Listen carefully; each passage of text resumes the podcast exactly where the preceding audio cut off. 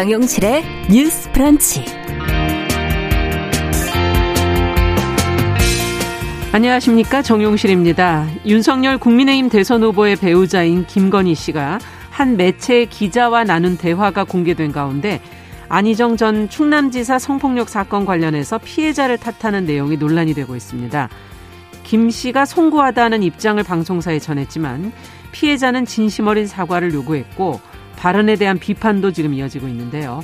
자, 김건희 씨 발언과 관련해 무엇을 생각해 봐야 할지 또 어떻게 사과하는 것이 옳을지 같이 이야기 나눠보겠습니다.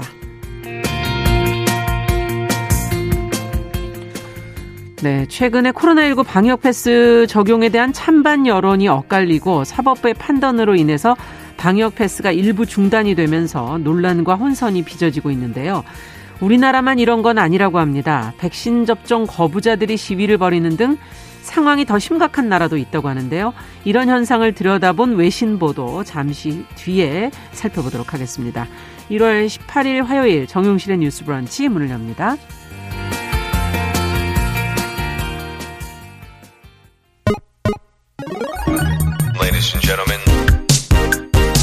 새로운 시각으로 세상을 봅니다. 정용실의 뉴스 브런치 뉴스픽. 네, 정용실의 뉴스 브런치 항상 자리 지켜주시는 청취자 여러분들이 계셔서 계속 이어지고 있습니다. 오늘도 유튜브로 한 650분 정도 들어오셨고요. 미무스와님, 헨젤과 그랬더님, 써니스카이님, 만두딤섬님 이렇게 들어오셨네요. 콩으로도 요즘에는 화면으로 보, 보이는 라디오 보실 수 있습니다. 김태현님, 2368번님, 한혜진님 감사드립니다. 자, 뉴스픽으로 시작하죠. 화요일, 목요일은 이 두 분이 지켜주고 계십니다. 신보라 국민의힘 전 의원 안녕하십니까? 네, 안녕하세요. 조성실 정치하는 엄마들 전 대표 안녕하십니까? 네, 안녕하십니까? 자, 앞서 말씀드렸던 내용부터 먼저 좀 어, 이야기를 나눠보도록 하죠. 윤석열 국민의힘 대선 후보의 배우자인 김건희 씨와 유튜브 채널인 서울의 소리의 기자와의 통화 내용이 지금 계속 보도가 되면서 여러 가지 이야기들이 나오고 있는데 어, 그 공개된 말 중에서 저희는 그 안희정 전 충남도지사의 성폭력 사건 관련 내용이 지금 저희에게는 눈에 좀 들어오는 내용입니다. 어떤 내용이고 또 어떤 지금 어, 지적 사항들이 나오고 있는지 조 대표께서 먼저 좀 정리 좀 해주시겠어요?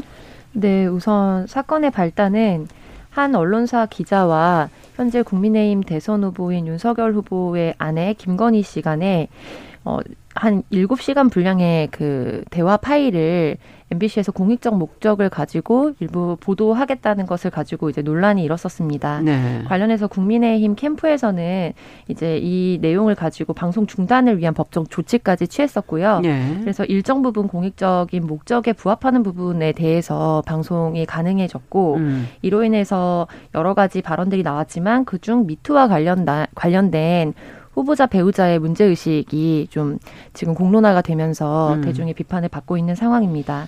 구체적인 발언은 여러 언론들을 통해서 이미 접하셨겠지만 예. 보수들은 챙겨주는 건 확실하지. 그래서 미투가 별로 안 터지잖아.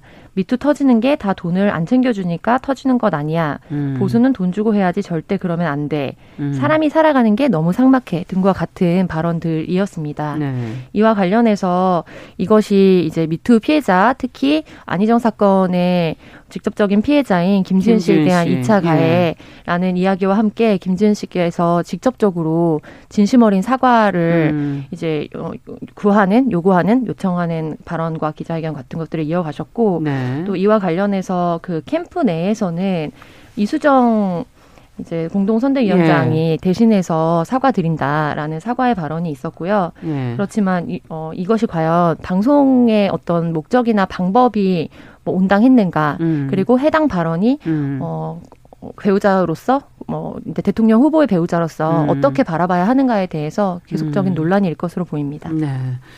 자, 지금 뭐 김건희 씨가 뭐 송구하다는 입장을 밝히긴 했지만 해명과 사과가 좀 부족한 거 아니냐, 충분하지 않았다 이런 지적도 나오고 있고요. 무엇보다 앞서 얘기해 주신 것처럼 김지은 씨가 진심 어린 사과를 원한다 이렇게 얘기를 했기 때문에 자, 이 김 씨 발언에 대해서 어떤 문제가 있다고 보시는지, 지금 불거진 이 문제를 그러면 어떻게 해결해야 된다고 보시는지 두 분의 의견 좀 들어보고 싶어요. 먼저 신부라 의원께 네. 좀 여쭤보죠. 어, 우선 김건희 씨는 그 MBC 측에 보낸 서면 답변을 통해서 네.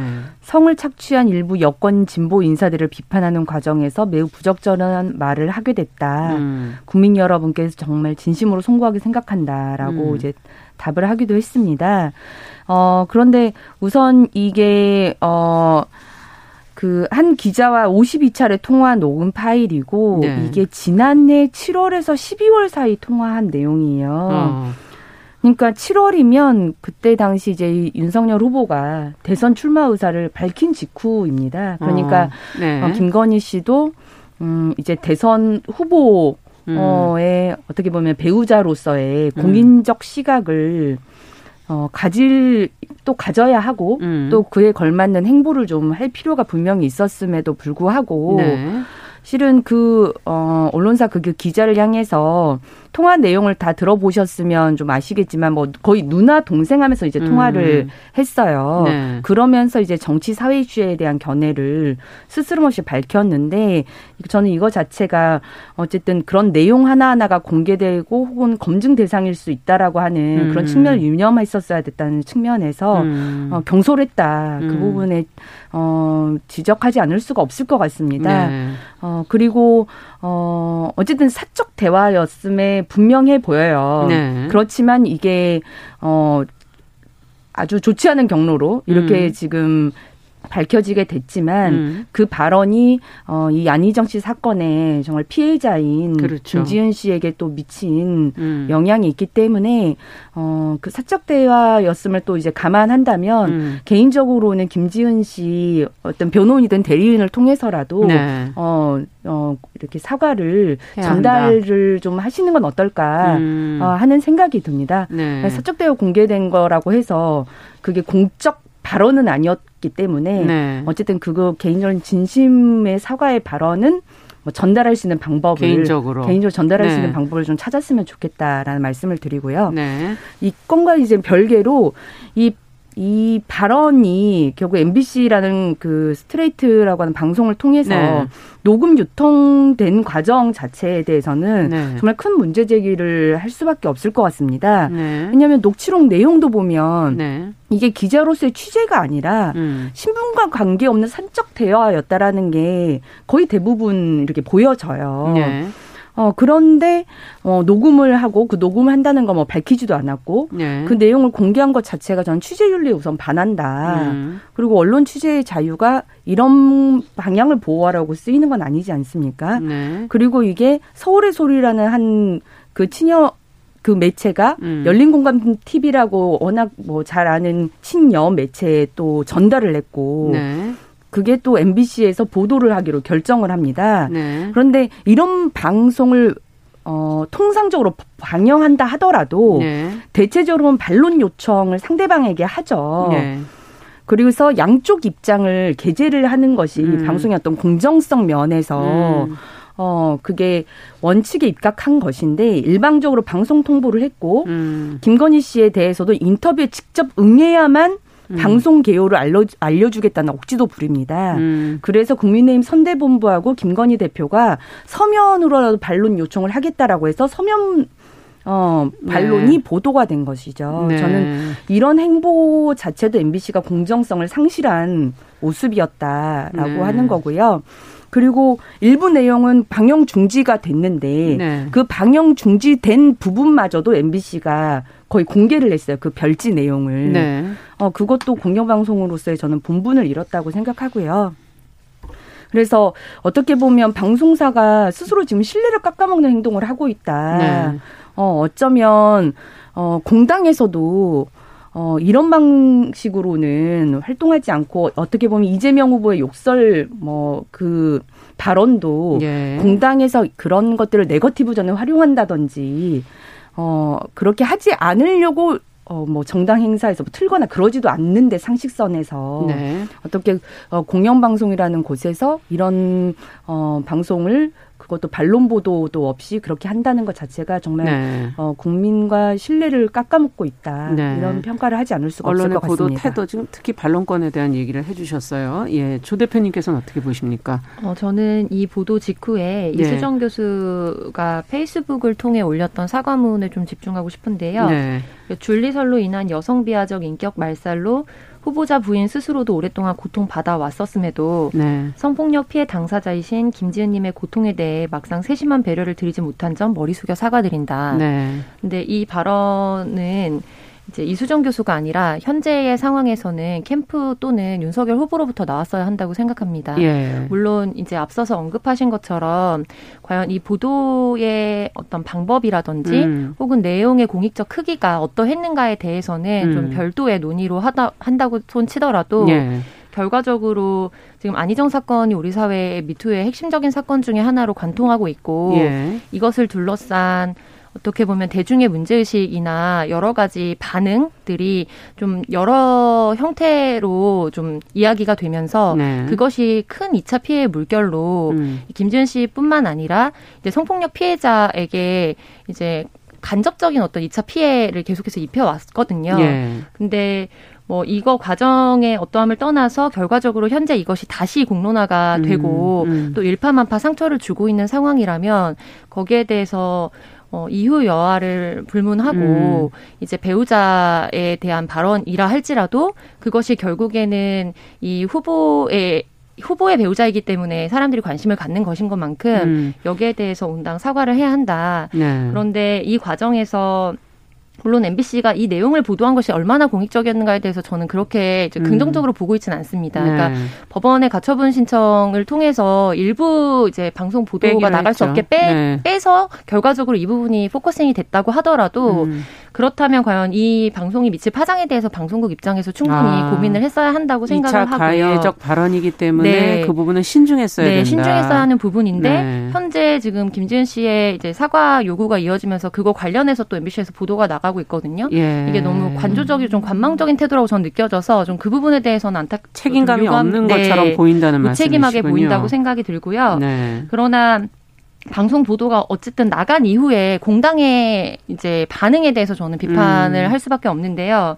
좀 강력하게 유감을 표하고 싶은 것은 정치 공학적으로 이 사건을 받아들이고 어, 별보 문제 되지 않는다. 음. 특별히 대표를 중심으로 해서는 생각했던 것만큼 타격이 크지 않다는 뉘앙스의 발언들과 음.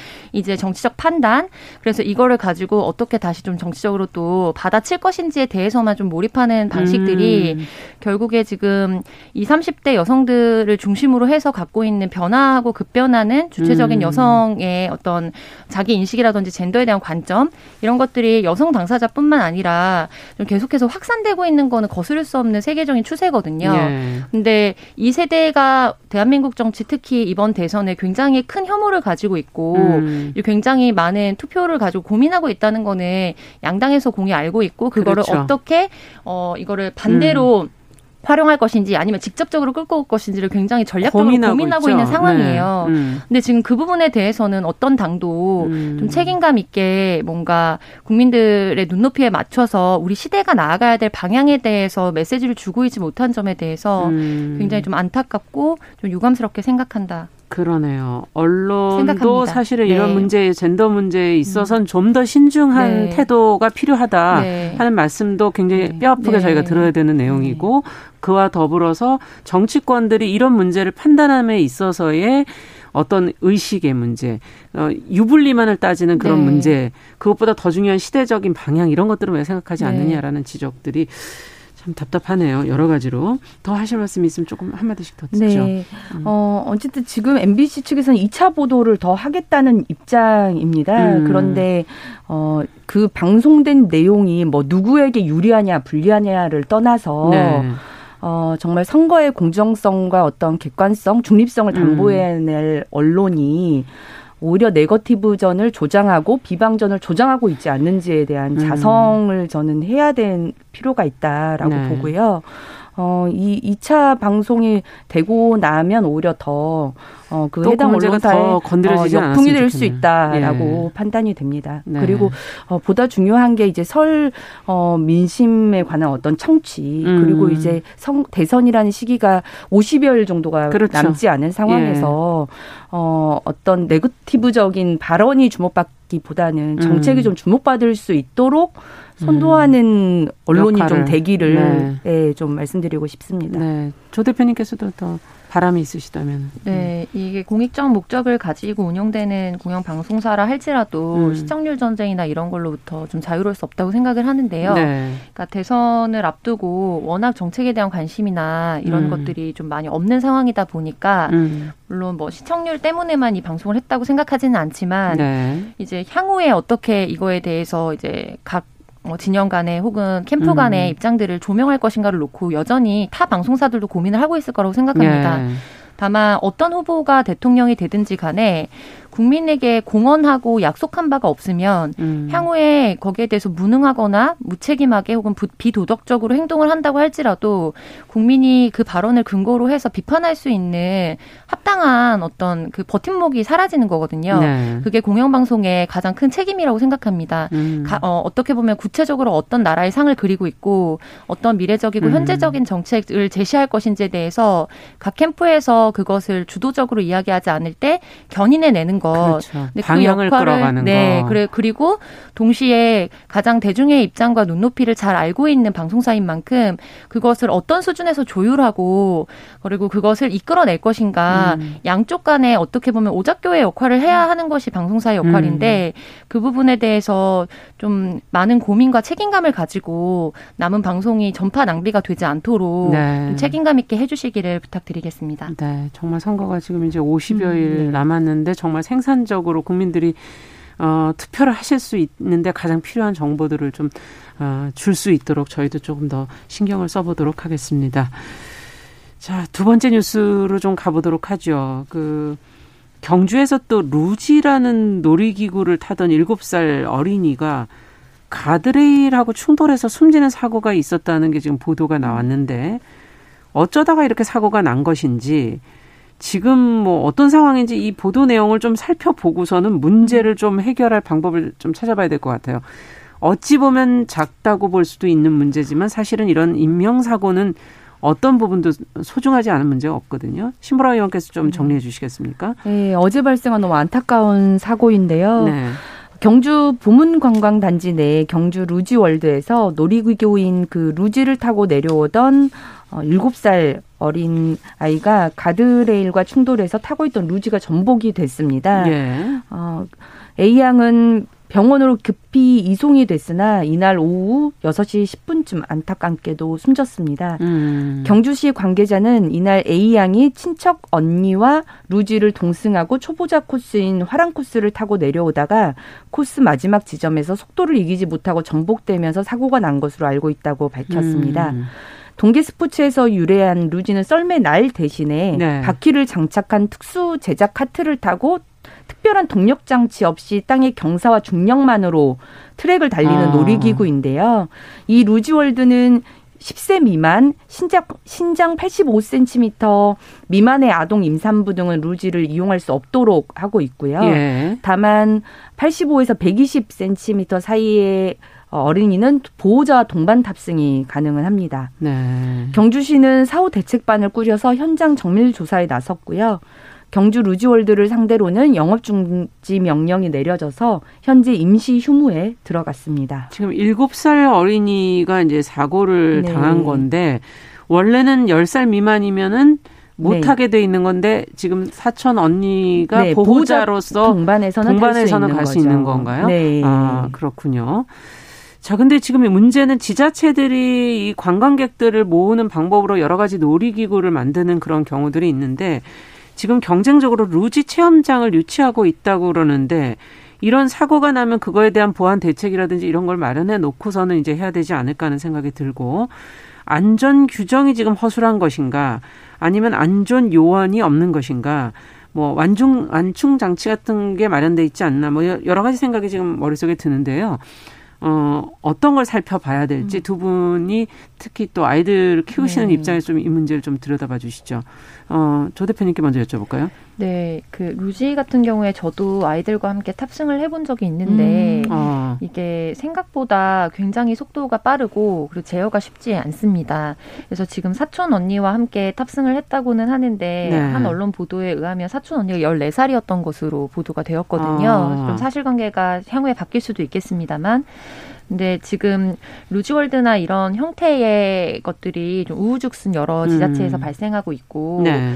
그런데 지금 이게 굉장히 길이가 코스가 길어요. 음. 그러니까 중간 지점 정도에 어떤 사고가 발생했거나 문제가 발생했을 때 위에서 출발을 시키지 말라는 게 뭐 무전으로 연결이 안 되면 아. 중간에 뭔가 응급 대처를 할 수 있는 인력이 배치가 돼야지 사실은 사고를 막을 수가 있는데 예. 현재는 그렇지 않고 CCTV 같은 걸로 대체하고 있는 경우가 굉장히 많다고 합니다. 음. 그리고 이 루지 관련된 사고가 좀 최근 몇 년간 이제 여러 건 좀 발생을 하면서 네. 이제 이런 것들이 것들에 대해서 한국 소비자원에서 신속한 대응을 할 수 있도록 중간 지점에 안전관리요원을 배치하라고 음. 권고하였지만 음. 아시다시피 소비자원 같은 경우에는 권고 조치가 그렇게 법적으로 강제력을 갖고 있지는 음. 않고 그렇죠. 인건비 문제가 있기 때문에 음. 아마도 CCTV로 대체하는 곳이 굉장히 많을 것으로 보이고요. 음. 여기도 그런 상황이 아니었을까 이렇게 좀 추정이 되는 상황인데요. 네. 이제 여기 이번 사건을 계기로 해서 이제 루즈월드뿐만 아니라 좀 지자체 차원은 특별히 이제 공공기관에서 운영을 한다고 사람들이 인식하기 때문에 음. 이제 아무래도 조금 더 안전하지 않을까라는 심리적인 어떤 신뢰 같은 게 있거든요. 네. 그래서 전체적으로 지자체에서 운영하는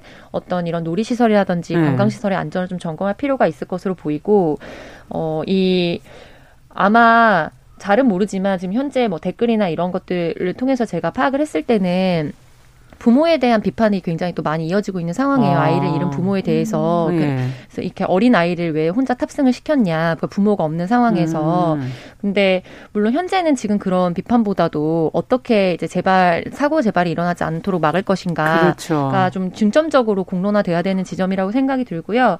그리고 물론 가급적이면은 어린 아이 특별히 이제 뭐 미취학 아동 같은 경우에는 위험한 어떤 놀이 시설을 타지 않도록 하고 이게 음. 제가 갔던 시설은 성인이 동반하지 않으면 탈 수 없도록 되어 있었거든요. 아. 근데 여기 14살이 동승을 했다고 해서 굉장히 좀 의아했는데 네. 그래서 이런 부분에 대해서 한 번도 타지 않았을 때는 이게 어느 정도의 난이도인지 사실 파악하기가 쉽지 않을 수 있어요. 맞아요. 그래서 그런 경우를 위해서 전문가들이 안내를 하고 안전 교육을 음. 필수로 사전에 10분 이상 받도록 하고 그다음에 관련해서 그 안전 규칙을 미준수하는 사람을 필터링할 수 있도록 사실은 네. 요원을 배치하는 것인데 음. 그런 부분에서 중요한 안내나 제지가 이루어지지 않았다는 부분 이 부분에 대해서 추가적으로 추가적으로 좀 조사와 또 법적인 의무가 마련돼야 할 것으로 보이고요. 그러네요. 네, 현재는 그렇게 보입니다. 네. 무엇보다 중도에 사고가 났을 때 위에서 출발하지 않도록 네. 하는 그런 안전 장치라든가 네. 뭐 이런 것들이 조금 더 마련돼야 되지 않을까. 제가 루지를 타고 내려왔는데 그 시설에는 이렇게 그 이렇게 음. 위에서 타고 내려오면서 줄 타고 내려오는 네. 그런 시설이 같이 있었거든요. 아. 근데 루지를 타고 아이랑 내려오는데 눈앞에서 타고 내려오는 사람이 중간에 줄에 걸렸는데 음. 이제 관련해서 그 아르바이트생이 중간에 배치가 안 되어 있었어요. 예. 그래서 다음 탑승자가 보이지 않으니까 앞에서는 출발을 시켜서 바로 거기서 추돌 사고가 일어나는 거를 직접 목격한 적이 있습니다. 강원도에서. 아. 근데 그거를 본 저희 아이들도 굉장히 충격을 받아서 앞으로는 그러는 시설은 절대 뭐 원래 어려서 음. 못하지만 앞으로 음. 타지 않겠다 했는데 많은 사람이 보고 있는데 아무도 막을 수가 없는 거예요. 이미 음. 출발을 했기 때문에 음. 뒤늦게 다가와가지고 이제 그분이 그렇죠. 아마 골절 입지 않았을까 싶었는데 이런 사고들이 또 빈번하게 일어날 수도 있기 때문에 음. 이제 인건비 문제가 있다고 하더라도 사실은 권고 조치로는 거의 지키지 않고 그래서 의무적으로 좀 법적 기준을 네. 상향할 필요 있을 것 없어. 네. 네. 이런 그 시설들이 그 관광진흥법에 의한 유원시설업으로 음. 속해요. 그래서 음. 그 유원시설업은 어, 이런 안정성 검사를 매년 음. 실시를 해야 되고 관련해서 이제 중대한 이런 사망 소 사고가 나면 어, 사용 중지 명령도 내릴 수 있고 네. 이제 현장 조사도 할 수 있고 예. 어, 그 조사 결과 문제가 있다고 생각하면 뭐 철거를 아예 명할 수도 있습니다. 아. 그래서 지금 현재 이제 현장 조사나 이런 것들이 좀 진행되고 있는데 네. 어, 보면 결국 14세 이제 사촌 언니를 태운 것 자체가 음. 그 14세를 과연 보호자로 볼 수 있느냐 음. 보호자로 볼 수 없죠. 그렇죠. 이제 그런 부분에 대한 문제가 음. 분명히 또 존재하는 거고 루지간 안전거리 확보, 뭐 음. 안전 교육 이런 부분들 굉장히 문제가 많아서 이런 부분에 대한 안정성 검사를 더 강화해야 될 것 같습니다. 네, 지금 법에 따라서 또 어떻게 할지도 좀 지켜보겠습니다. 네. 뉴스픽 조성실 정찬호 엄마들 전 대표 신보라 국민의힘 전 의원 두 분과 함께했습니다. 감사합니다. 네, 감사합니다. 네, 정우실의 뉴스브런치 1부 마치고 잠시 후에 뵙겠습니다.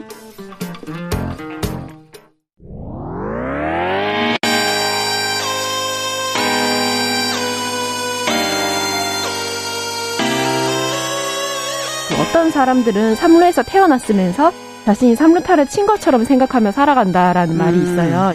3분 즉석칼에 만들듯이 법안을 뚝딱뚝딱 잘 만들어내시는 분들이 왜 여기에 대해서는 음. 이렇게 직무유기를 하고 있을까 그런 문제가 들고 따끔하게 예. 여성 팬티에 달려있는 정체불명, 의미불명의 리본에 대해서 생각을 하게 됩니다. 도대체 이 아이는 왜 있는가? 경쾌하게 정말 그런가요? 외신도 당황한 거죠. 이 사건을 보고 예. 도대체 한국에서 무슨 일이 벌어지고 있는 거냐. 음. 이거 한국의 성보수주의 때문 아니냐. 할 말은 하면서 같이 고민해 보면 고민해 보겠습니다. 세상을 보는 따뜻한 시선. 정용실의 뉴스 브런치. 네, 정우실의 뉴스 브런치 2부 시작하겠습니다. 시인의 시선으로 뉴스와 세상을 좀 들여다보도록 하죠. 시시한가. 오늘도 방수진 시인 자리해 주셨어요. 어서 오세요. 네, 안녕하십니까. 오늘은 또 어떤 얘기를 해볼까요? 아나운서님께서는 네. 공공장소나 이런 데서 화장실 같은 거 좀 이용해 보신 적? 아유, 그럼요. 가야죠. 네. 참 우리 삶에서 빼놓을 수 없는 공간이 화장실 또 아닐까 제일 중요하다고 중요한 볼 수 있는데 네. 오늘은 그래서 좀 화장실과 관련된 아. 이야기를 좀 준비해 봤습니다. 최근에 한 카페 사장님이 이제 네. 음료 주문 없이 소위 말하는 화장실만 이용하고 가는 얌체 손님들에 대한 고통을 호소한 이 글을 아. 올려서 공감을 얻었는데요.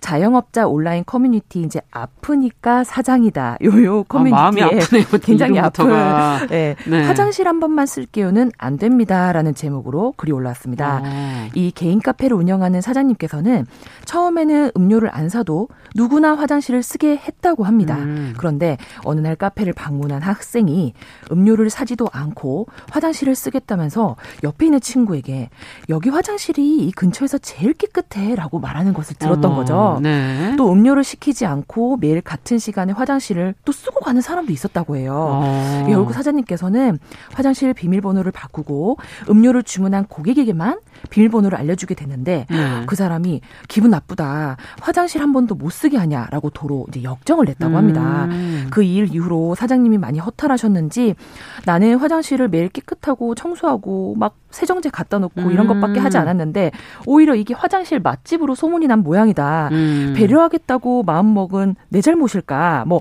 이렇게 막 쓸 줄은 정말 몰랐다라며 음. 속상함을 토로한 거죠.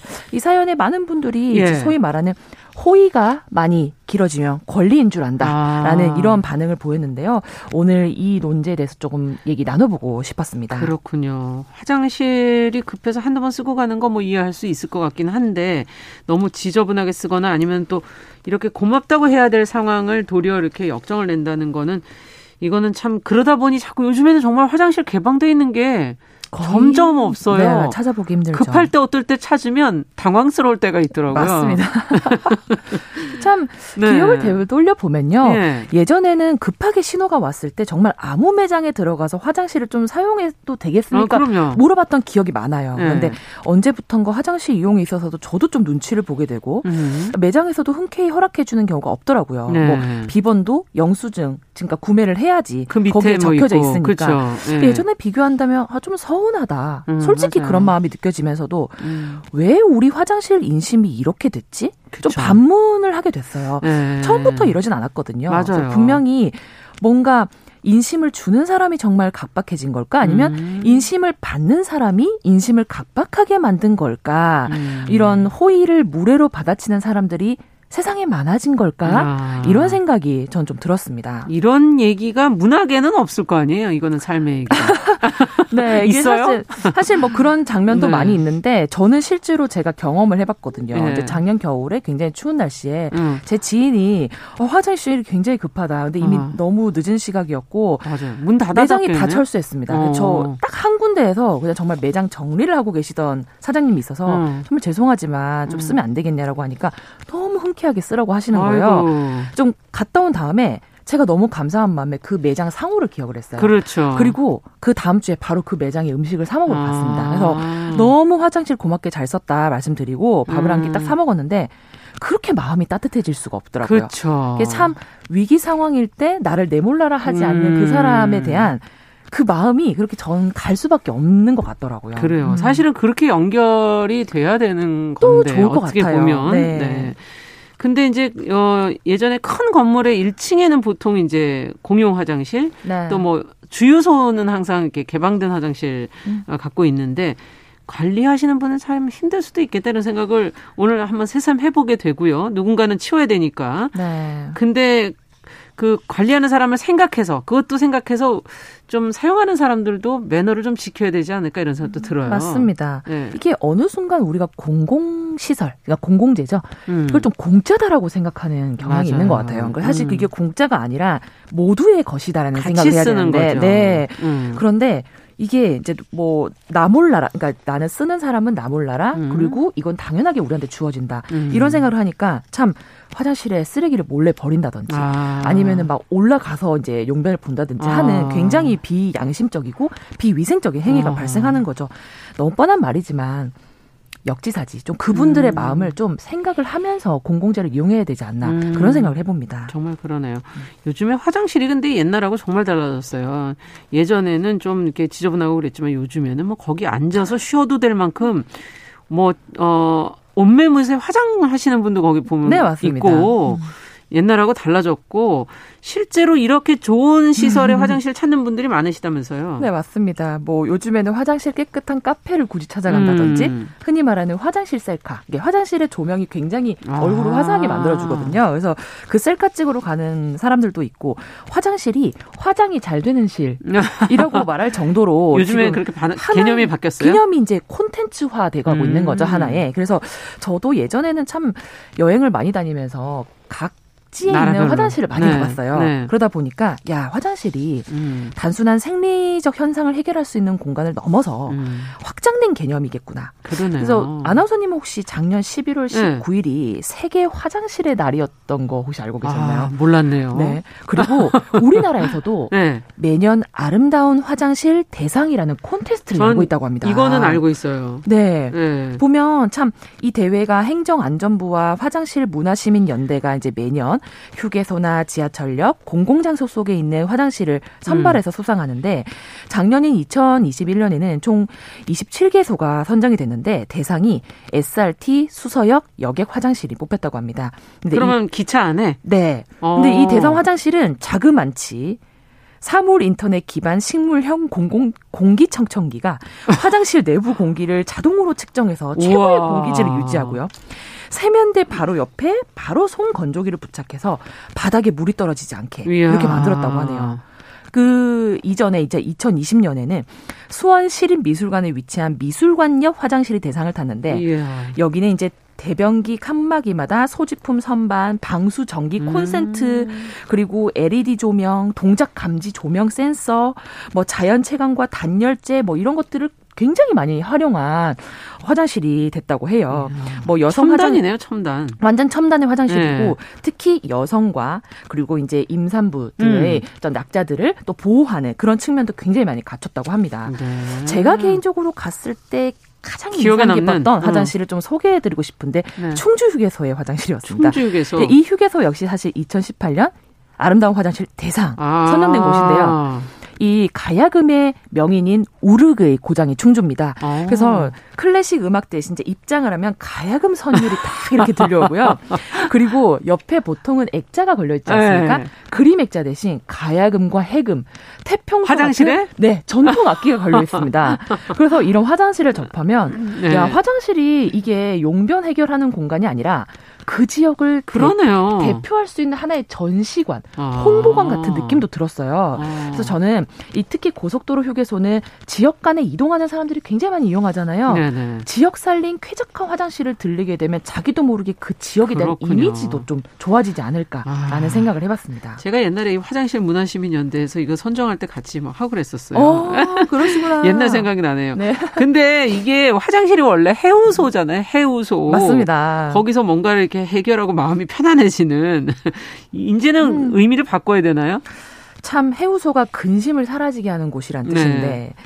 근데 참 그럴 것 같습니다. 저희가 이 정말 각박한 세상에서 음. 집을 떠나서 사회로 나가면 모든 공간에 남눈이 있어요. 타인의 시선이. 근데 그렇죠. 그 시선에서 가장 자유로울 수 있는 공간이 어쩌면 아. 전 화장실 뿐이라고 생각이 들거든요. 예. 그런 의미에서 본다면 음. 사회에 참 잘 드러나지 않는 아픈 상처나 이런 음. 부분도 이 공간을 통해서 드러난다고 봐요. 아. 일례를 좀 들면서 살펴드리면 이제 지난 2021년 6월 21일에 이제 청소 노동자들이 화장실에서 식사를 하지 않도록 맞아요. 휴게 공간을 보장해 달라 아. 이러한 청원이 올라왔습니다. 그렇죠.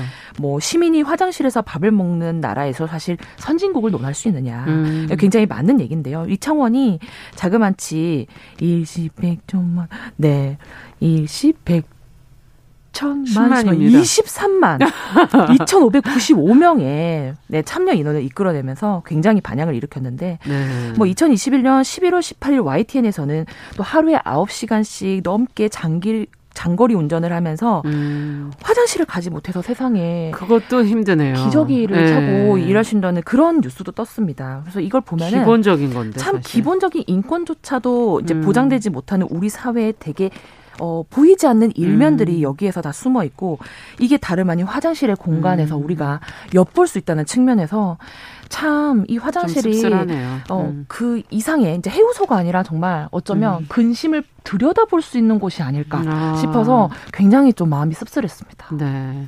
화장실 얘기를 하다 보니 그러면 어떤 시를 읽어야 될까요, 오늘은? 네, 그렇다고 해서 뭐 화장실 얘기했다고 해서 화장실 관련된 시를 보진 음. 않을 거고요. 오늘 저는 이혜인 수녀님의 이제 감사와 행복이라는 굉장히 아. 따뜻한 시를 준비해봤는데 제가 준비한 이유도 좀 먼저 읽고 말씀마저 드리도록 하겠습니다.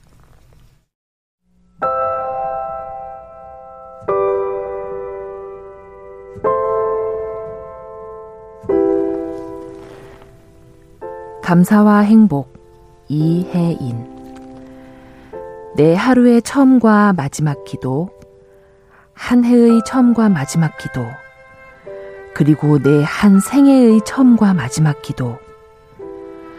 감사합니다. 라는 말이 되도록 감사를 하나의 숨결 같은 노래로 부르고,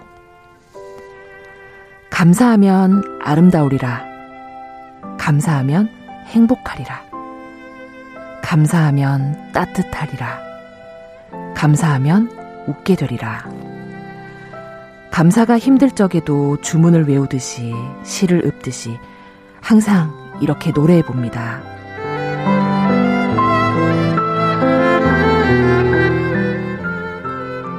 오래오래 사랑하는 마음을 배울 수 있어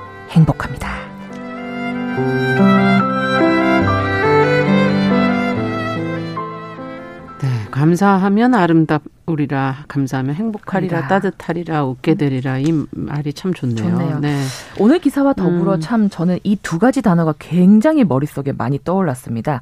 고맙습니다. 그리고 감사합니다. 음. 오늘의 주제는 사실 화장실이었지만 저는 이를 통해서 평소에 잊고 지냈던 우리 주변의 당연한 감사함을 좀 그렇죠. 다시금 느끼게 되는 기회가 아니었나 싶습니다. 네. 화장실 인심도 당연한 것이 아니죠. 음. 고마운 것입니다. 그리고 용변 볼 시간도 없이 먼 길 달려가시는 음. 기사님들 참 감사합니다. 음. 그리고 청결한 건물을 위해서 일하시다가 안타깝게 화장실에서 식사하시는 분들도 진심으로 감사합니다.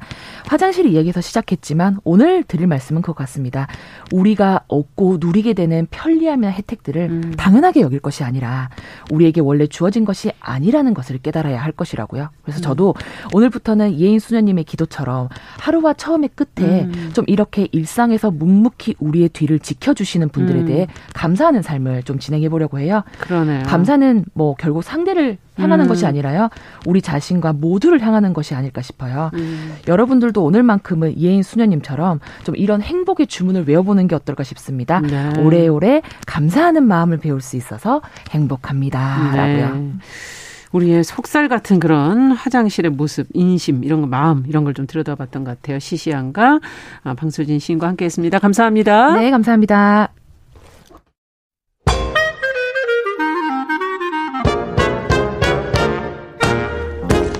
모두가 행복한 미래. 정용실의 뉴스 브런치.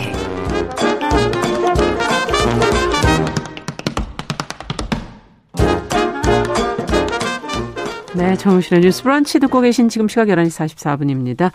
자, 이번에는 깊고 넓게 국제사회 이슈 좀 살펴보도록 하죠. 국제뉴스 조윤주 외신캐스터 자리해 주셨습니다. 어서 오십시오. 네, 안녕하세요.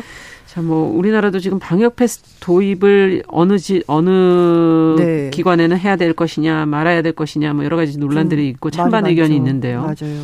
지금 뭐 유럽에서는 이 백신 접종 의무화를 거부하는 뭐 시위까지 벌어졌다는 얘기도 있고 네. 관련된 내용을 좀 전 세계적으로 좀 살펴보도록 하죠. 네. 일단 뭐 우리나라 같은 경우에는 음. 뭐 독서실, 스터디 카페, 뭐 도서관, 박물관, 미술관 이렇게 해서 이제 뭐 영화관, 공연장 포함해서 여섯 종의 시설에 대해서 방역 패스를 17일부터 해제하기로 결정을 했습니다. 네. 원래 도입을 하려다가 그렇게 된 건데요. 뭐 일단 음, 정부 측에서 얘기하는 것은 작년 12월과 비교해서 유행 규모가 좀 많이 줄었고 줄었죠. 그리고 의료 네. 인력도 네. 음. 어느 정도 확보가 됐기 때문에 가능하다라고 얘기를 하고 있고요. 뭐 최근에 법원에서도 이 방역 패스 해제를 어, 뭐 하는 것이 맞다라는 그런 판결을 결정을 내렸죠. 네, 네, 그래서 이제 이게 영향을 준 것으로 보이는데요. 뭐 미국 같은 경우에는 조 바이든 행정부가 민간 대기업 종사자에 대해서 음. 코로나19 백신 접종 의무 조처를 하려고 했었는데 연방 대법원이 안 된다 이렇게 무효하면서 그러니까 이게 의무화 네, 네. 참 어려워요. 그좀 네. 약간 정치 쟁점이 된 사안이 있었는데요. 그 직업안전보건청이 작년 11월 달에 100인 이상 음. 민간 사업장 종사자에 대해서 백신 접종을 의무한 조치가 과도하다. 권한을 음. 과도하게 행사한 거라고 대법원이 판결했는데요.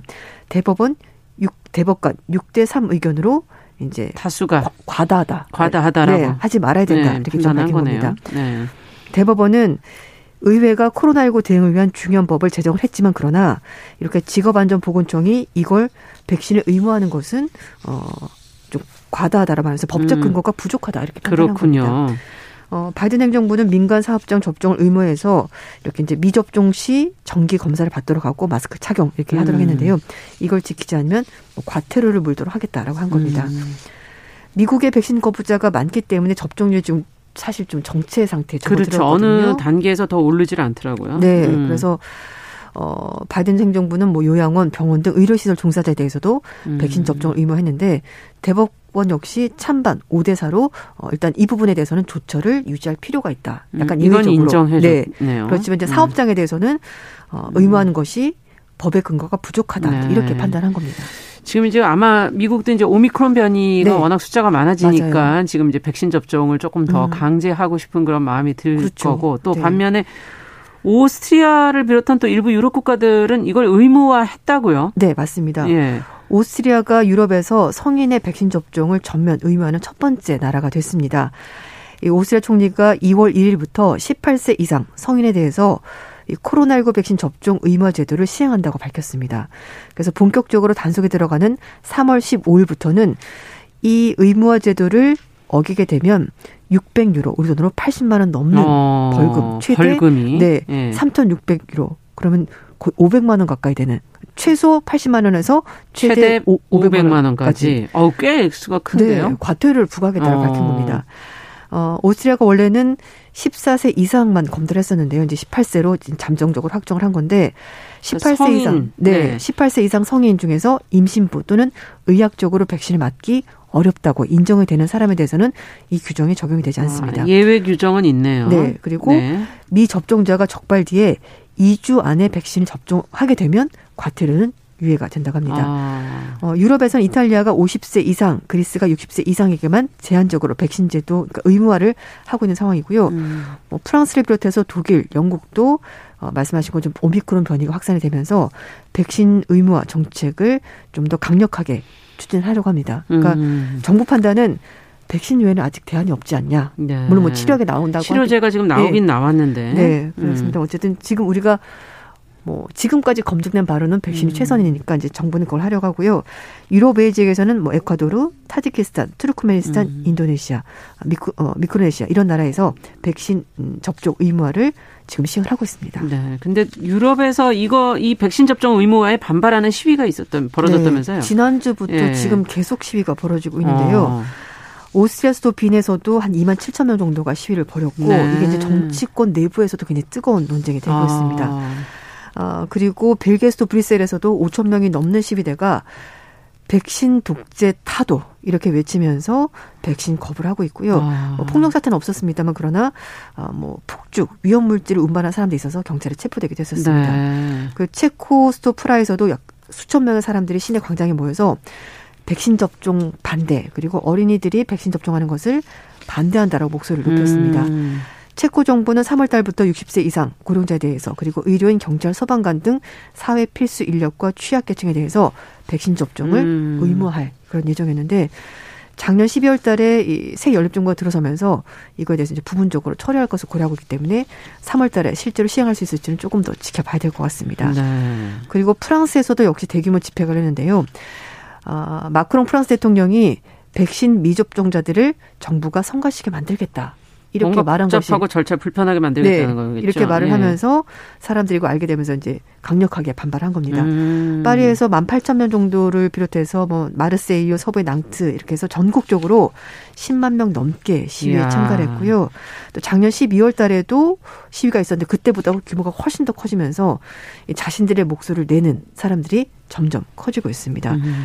이 프랑스 정부는 오미크론 변이가 계속 확장을 하면서 이제 확대가 되면서 6일 현재 2차 접종률이 74%, 그러니까 추가 접종도 36% 그치면서 어, 백신 접종을 했을 때만 식당, 카페 등 들어갈 수 있고 대중교통도 가능하도록 법 개정을 하고 있습니다. 네. 아 이건 너무 불편하겠는데요. 네. 진짜 식당, 카페, 그 대중교통까지. 네. 근데 이제 마크롱 대통령 음. 주장 그렇습니다. 백신을 맞지 않을 자유가 있다고 얘기를 하는데 그러면 다른 사람들을 위험에 빠뜨리게 하는 거 아니냐. 음. 이거는 결국은 다르게 보면 타인의 자유를 침해하는 것이기 때문에 백신을 꼭 맞아야 된다. 이렇게 얘기를 하고 있습니다. 음.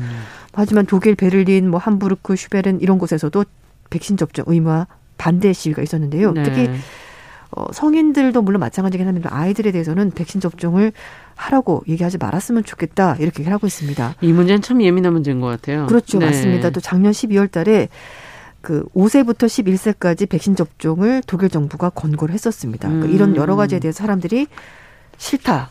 나도 음. 안 맞을 자유가 있다. 이제 이렇게 얘기를 하는 겁니다. 네. 그리고 뭐 영국에서도 일부 의료진들이 백신을 맞지 않는다고 해고되는 것은 부당하다. 왜냐면 음. 앞에 말씀한 것처럼 뭐 소방관이나 경찰관 뭐 그렇죠. 의료진들은 의무로 맞아야 네. 되는 네. 직종들. 네. 근데 이제 네. 일부 영국에서는 일부 의료진들이 이것 때문에 내가 해고당하거나 아니면 회사에서 직장에서 음. 뭔가 불이익을 받는 것은 부당하다 이렇게 얘기를 하고 있는 겁니다. 특히 이제 유럽 같은 경우에는 개인의 자유를 굉장히 중요시하는 그렇죠. 문화가 있잖아요. 네. 그렇기 때문에 그런 문화와 이건 또 사실 백신 접종은 또 정치적인 문제 이런 게 겹치면서 그 사람들의 심리적인 거부감 이런 것들 아. 굉장히 커지고 있고 그리고 영국의 BBC에서는 상당 기간 이 갈등이 좀 커질 것 같다 이렇게 얘기를 하고 있습니다. 그러니까요. 뭐 미국도 마찬가지로 이제 백신 접종 굉장히 중요하다 라고 얘기를 하고 있는데요. 로스앤젤스 같은 경우에는 경찰과 소방관 800명이 확진 판정을 받고 결근을 하면서 치안과 화재 대응에 뭐 비상이 걸렸다 이런 얘기도 나오고 있고요. 음. 또 뉴욕시 같은 경우에는 지하철 근무자 20%, 환경 미화원 25% 가량이 코로나19 때문에 결근을 하면서 대중교통 그리고 쓰레기 문제가 심각하다 이런 얘기까지 나오고 있습니다. 네, 이게 확산이 이게 빠르게 되고 있기 때문에 인원이 네. 너무 많아지면 아무래도 그 중에는 감염자가 생기고 뭐 밀접 접촉자라든지 네. 못 나오는 사람들이 생기게 되니까 그렇죠. 기능이 자꾸 마비도 네, 네 되는 거군요. 네. 야, 이건 정말 개인의 자유가 중요한 것인지 네. 공공의 이익이 중요한 것인지 의견들이 상당히 팽팽하네요. 네. 그래서 이제 CNN에서 이제 인터넷 기사를 올라온 게 음. 있었는데요. 음. 유럽에서 규정을 어기고 있는 백신 반대론자들이 목소리를 내고 있고 그리고 네. 이 사람들이 지금 사회에서 분리되고 있다 이렇게 표현했습니다. 음. 어 이제 제가 앞에 그 미국의 대법관이 이제 압도적인 찬성으로 그 백신 의무화 해서는 안 된다라고 네네. 판결이 나왔다고 말씀드렸잖아요. 그 법관 중에 한 명 얘기를 한 것이 백신 접종을 하지 않는 건 위험을 감수하기로 선택한 것이기 때문에 이걸 허용해야 된다. 이렇게 음. 말했습니다. 근데 또 한편 어, 반대 의견을 밝힌 쪽에서는요. 미국에서 매일 100만 명의 저, 어, 신규 확진자가 나오고 있는데 백신 의무 규칙을 막는 것이 과연 공익을 위한 거라고 말을 할 수 있느냐라 말하면서 백신 접종 의무화 찬성 입장 이렇게 있었습니다. 음. 어, 이제 사실 의견이 네, 팽팽하네요. 네, 네. 이제 공중보건을 해치는 것은 위험한 행동이다. 아니다. 개인의 자유를 억압하는 것이 더 잘못된 거다. 이렇게 음. 의견이 엇갈리는 겁니다. CNN 방송은 백신이 이 팬데믹 확산을 막고 중증도를 낮춰주고 또 의료 시스템 부담을 줄여주는 줄여주는. 효과가 네. 입증이 됐기 때문에 이걸 단지 미접종자에 대해서 개인의 자유다라고 주장하는 것은 잘못된 음. 거 아니냐 뭐 이런 쪽도 나오고 하고 있습니다. 근데 그 스위스에서 백신 패스 도입을 반대하는 음, 그런 그 리몰디라는 학생이 있는데요. 네. 그 유럽에서 MASS-VOLL이라고 백신 접종을 거부하는 그런 운동 음. 단체가 있습니다. 거기서 활동하는 사람인데 어, 백신 접종, 미접종 이렇게 되면서 우리가 어쩌면 계급사에 살고 있는 것 같다라고 이제 이 학생은 음. 표현했습니다. 그래서 굉장히 끔찍하고 백신 패스가 없는 사람들은 더 이상 사회 구성원이 아닌 거냐라고 음. 의문을 제기한 겁니다. 그래서 백신을 맞지 않은 사람들이 사회에서 배제되고 있고 그리고 더 이상 음, 가치 있는 인간처럼 느껴지지 않는다. 네, 이게 문제군요. 네, 이제 그렇게 음. 얘기를 하는 겁니다. 그리고 지금 학교를 다니고 있는데 어 이제 본인 백신 맞지 않았기 때문에 음. 학업을 계속 할 수도 없고 그리고 파트타임으로 슈퍼마켓에서 일을 하는데 그것도 지금 못 한다는 거죠. 못하게 되고. 그러니까 네. 개인의 자유가 제한당하는 음. 그런 일이 벌어지고 있다는 거죠. 그래서 백신 패스 도입에 대해서 자신들이 항의를 하는 거다. 음. 이렇게 얘기를 하고 있습니다. 그리고 음. 이 프랑스 보르 대학에서 수학 강사를 시작하고 있는 그 한 남성도 연휴 기간 동안에 크리스마스 연휴 기간 동안에 가족들과 얘기를 하면서 좀 말다툼이 오갔다. 이렇게 네. 얘기를 한 겁니다.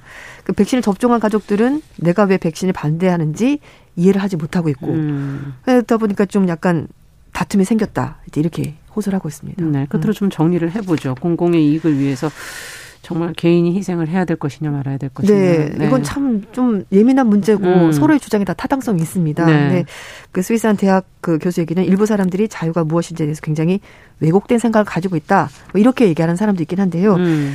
근데 저는 좀 개인적인 제 의견은 음.